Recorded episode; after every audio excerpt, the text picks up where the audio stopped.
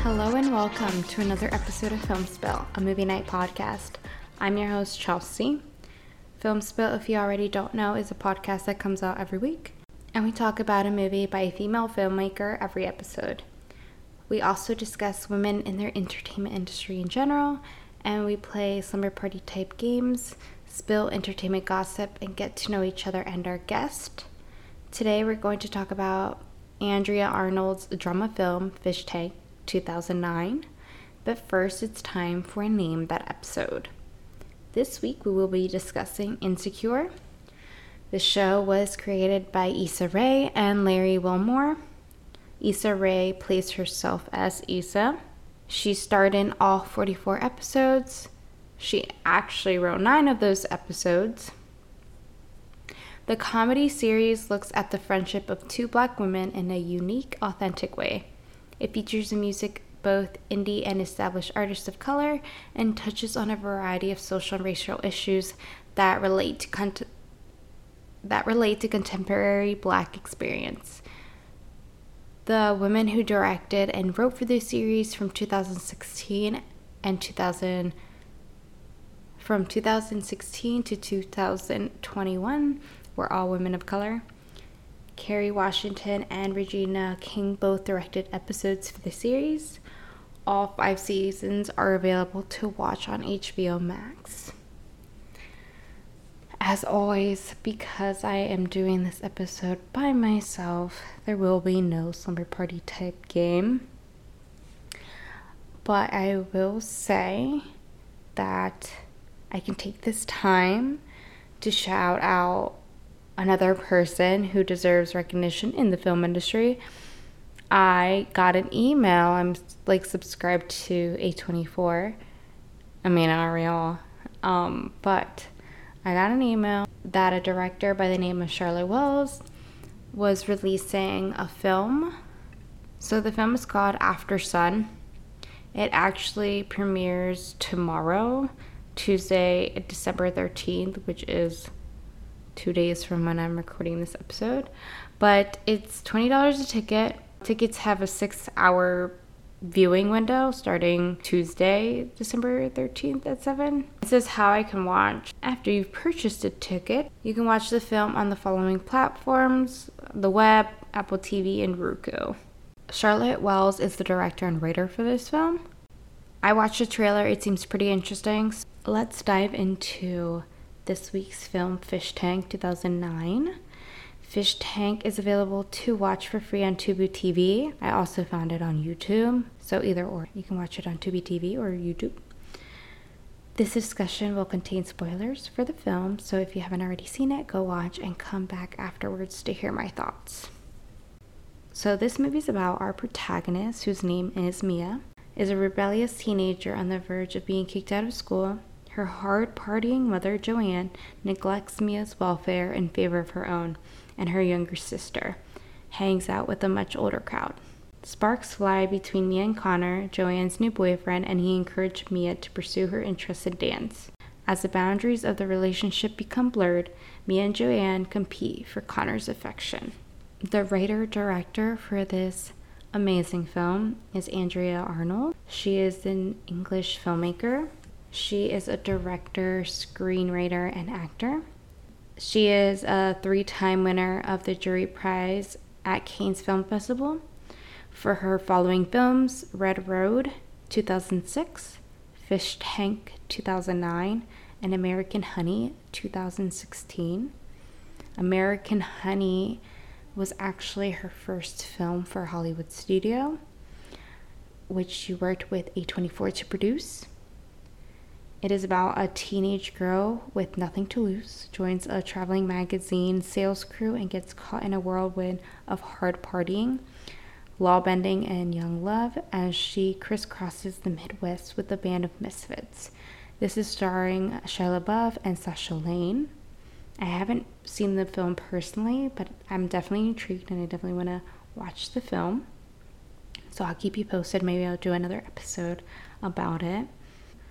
So I've never seen Sasha Lane act in anything prior to watching her in this new Hulu show, and I can't think of it at the top of my head, but yeah, no, I have to dig in deep for that, but like real deep, because I completely forget. But she's in the show, and she plays an ex-girlfriend. Maybe you guys know what I'm talking about. But that's the first time that I've seen Sasha Lane act in anything. And Shia LaBeouf, I haven't seen act in a really long time. In 2019, reports came out that producers of Big Little Lies Season 2 had taken away all creative control from director Andrea Arnold, with all episodes being reshot, recut. Arnold's vision was essentially erased from the series. So I didn't even know she directed Season 2, and I didn't investigate, or I didn't even hear about. I needed to like catch up on my film news, clearly, that she was even directing Season 2. So this was very surprising news for me, but it's very unfortunate that that happened. And when I was trying to see how she responded to that, she didn't really want to comment. All she replied to the press was, "I learned a great deal. That's all I'm going to say." Many of her narrative movies featuring reoccurring animal imagery. In Fish Tank, there was a horse that Mia kept going to, and that was the animal imagery in this film. But I know that she changes the animal imagery in each film. Each has their own significance. I haven't seen all the films personally, so I can't really speak on behalf of the symbolism behind them, but definitely go check them out, watch them. I mean, I love this film, so I'm sure that her other films are great as well. So one of her shorts actually won an Oscar for Best Live Action Short, which was Wasp. It's about a young woman who leaves her children in a parking lot bar so she can go on a date with a man. That is an ongoing theme that Andrea uses in her films. Arnold creates raw and gritty images.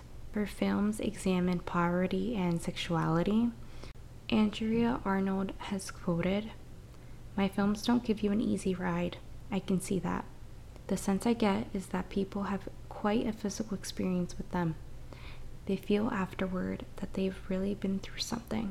Arnold focuses her films through the female experience, especially women in desperate circumstances fighting for control of their own lives. Her film style can be said to be exploratory.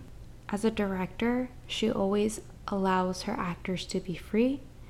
She allows for chance and imperfections. She is confident in giving her actors freedom to do what they please. Andrea Arnold is well known for her usage on the 4:3 ratio square frame. Framing draws our eyes to faces and emotions and the smallest details in life, also making you feel trapped and contained. In the movie, they use a lot of nostalgic music, taking you back to the early 2000s. I was trying to Shazam the song that was in the movie, and I couldn't figure it out. And maybe if I ask my fiance, she'll know. But it's like, "You've been waiting so long, I'm gonna answer your call."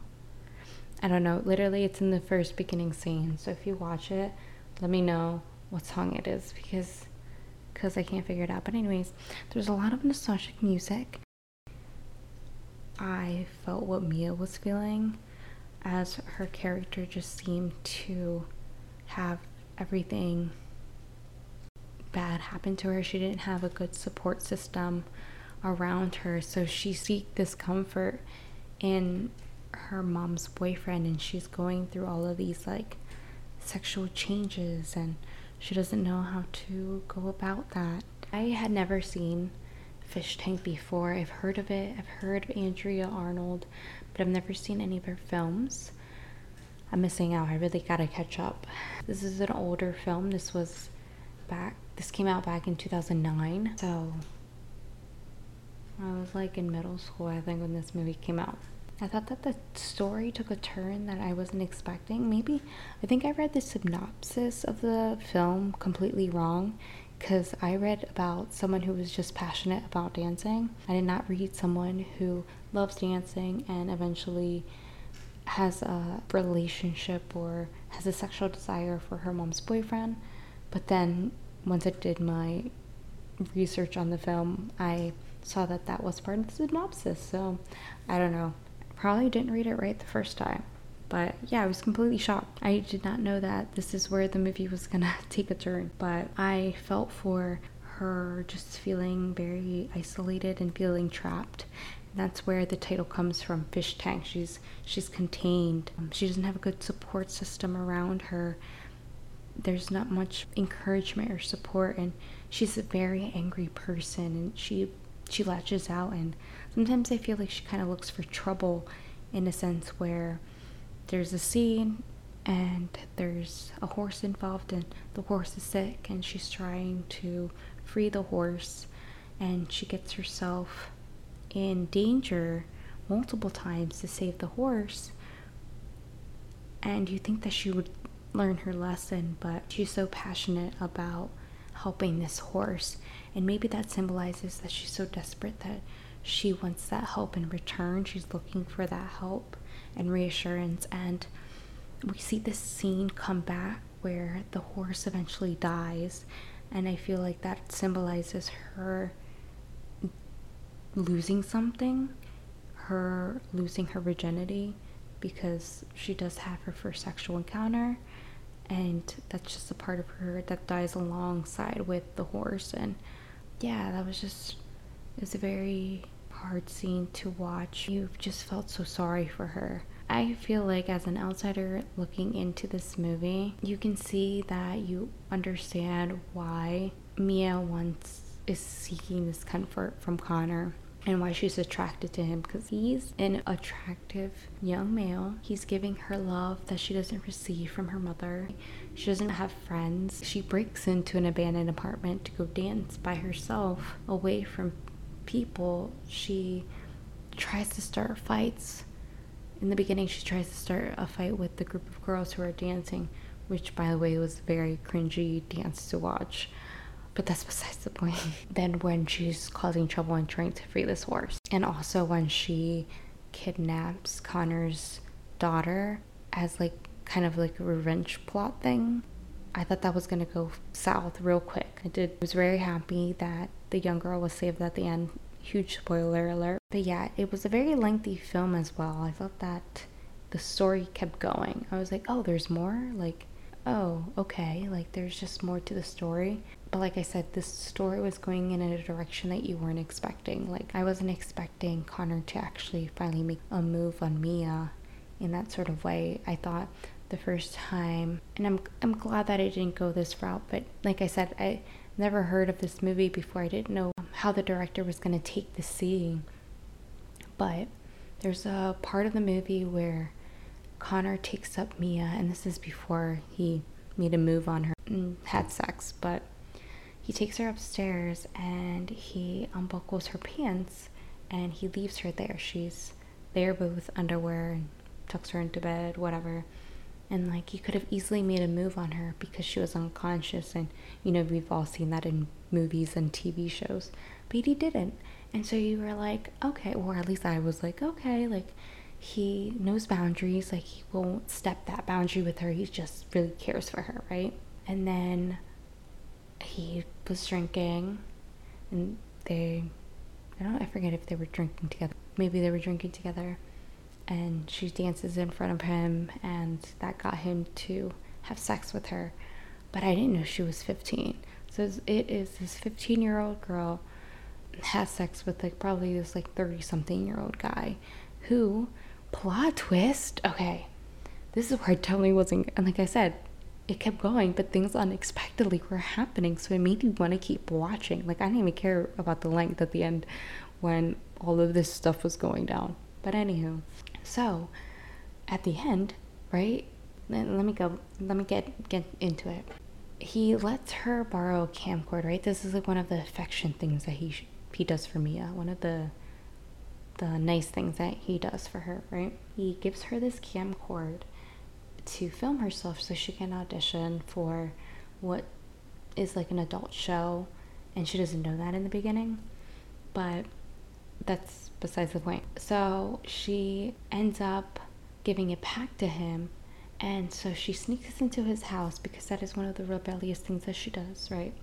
Sneaks into his house and watches the camcorder, like watches like the footage that's on the camcorder, and one of the footages is of his wife and his daughter, and she can't believe it. She found out his secret that all along he was sleeping with her mom, sleeping with her, but he had a family at home and a daughter.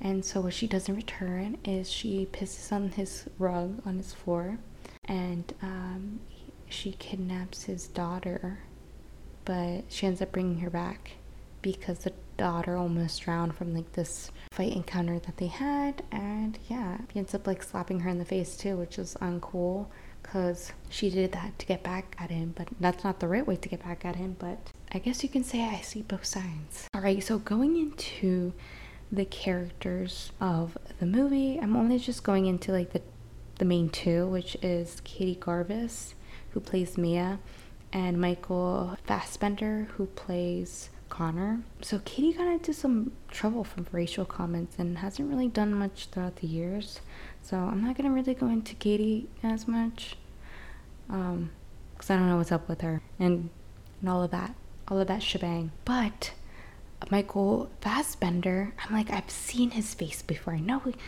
he looked familiar because I've seen him on Assassin's Creed, Steve Jobs, and he's Magneto in X-Men. Like, what? So this is like one of the first films that he started. He plays such diverse characters. He can really pretty much do anything, and just crazy to see how much he's expanded in his career as an actor. He's been killing the game ever since. I definitely recommend this movie to watch. It's free, so go watch it. Not all movies are free, and everything costs money, and everything is a subscription cost. Tubi has been really reliable though for free movies. I like Tubi, so shout out to Tubi TV. Not sponsored, but hey, maybe one day. And also, if you want to go check out some other Andrea Arnold films, I'm gonna include that in the show note if I can find any links to them or where you can stream them if you are interested. And maybe I can do another one of her films in the future. Let me know if that is something that you're interested in. And don't forget, if you guys have any suggestions, recommendations, I'm always open ears. Fish Tank won the Outstanding British Film Award in 2010. It may have helped that Miss Arnold gave the script to her cast one scene at a time, so they did not know what was coming. Production design and costuming. So they used project housing as the main setting for where Mia lived. It was very unique because the doors were wide open. It was like anyone could just come on into my home. Like, everyone felt safe, I guess, there. I've never felt safe, especially in the projects, but I guess in the UK, hey, mi casa es tu casa. There was 2,000 wardrobes, so baggy sweatpants, not the Reeboks, definitely not with the straps, but we got the baggy sweatpants, we got the black top, and we got the big hoop earrings. That was the style. It still is my personal style when I go out. I'm telling myself I'm gonna style myself out a little bit better, but it's cold and I do not feel like dressing up nice in this cold weather. I'd rather bundle up in layers of clothing and look cute. I can look like a snowman and I'll be fine. Thank you for listening. This has been Film Spill, a Movie Night podcast. You can follow us on Instagram, TikTok, and Pinterest. All are at Film Spill Pod. Don't forget to tell a friend about the podcast if you liked it. Leave a review for us on Apple Podcasts, and that will help other people find Film Spill too. Special thanks to Onyx Films for promoting us. You can check out Onyx's other projects at Onyx-Films. Until next time, don't cry over a spilled film.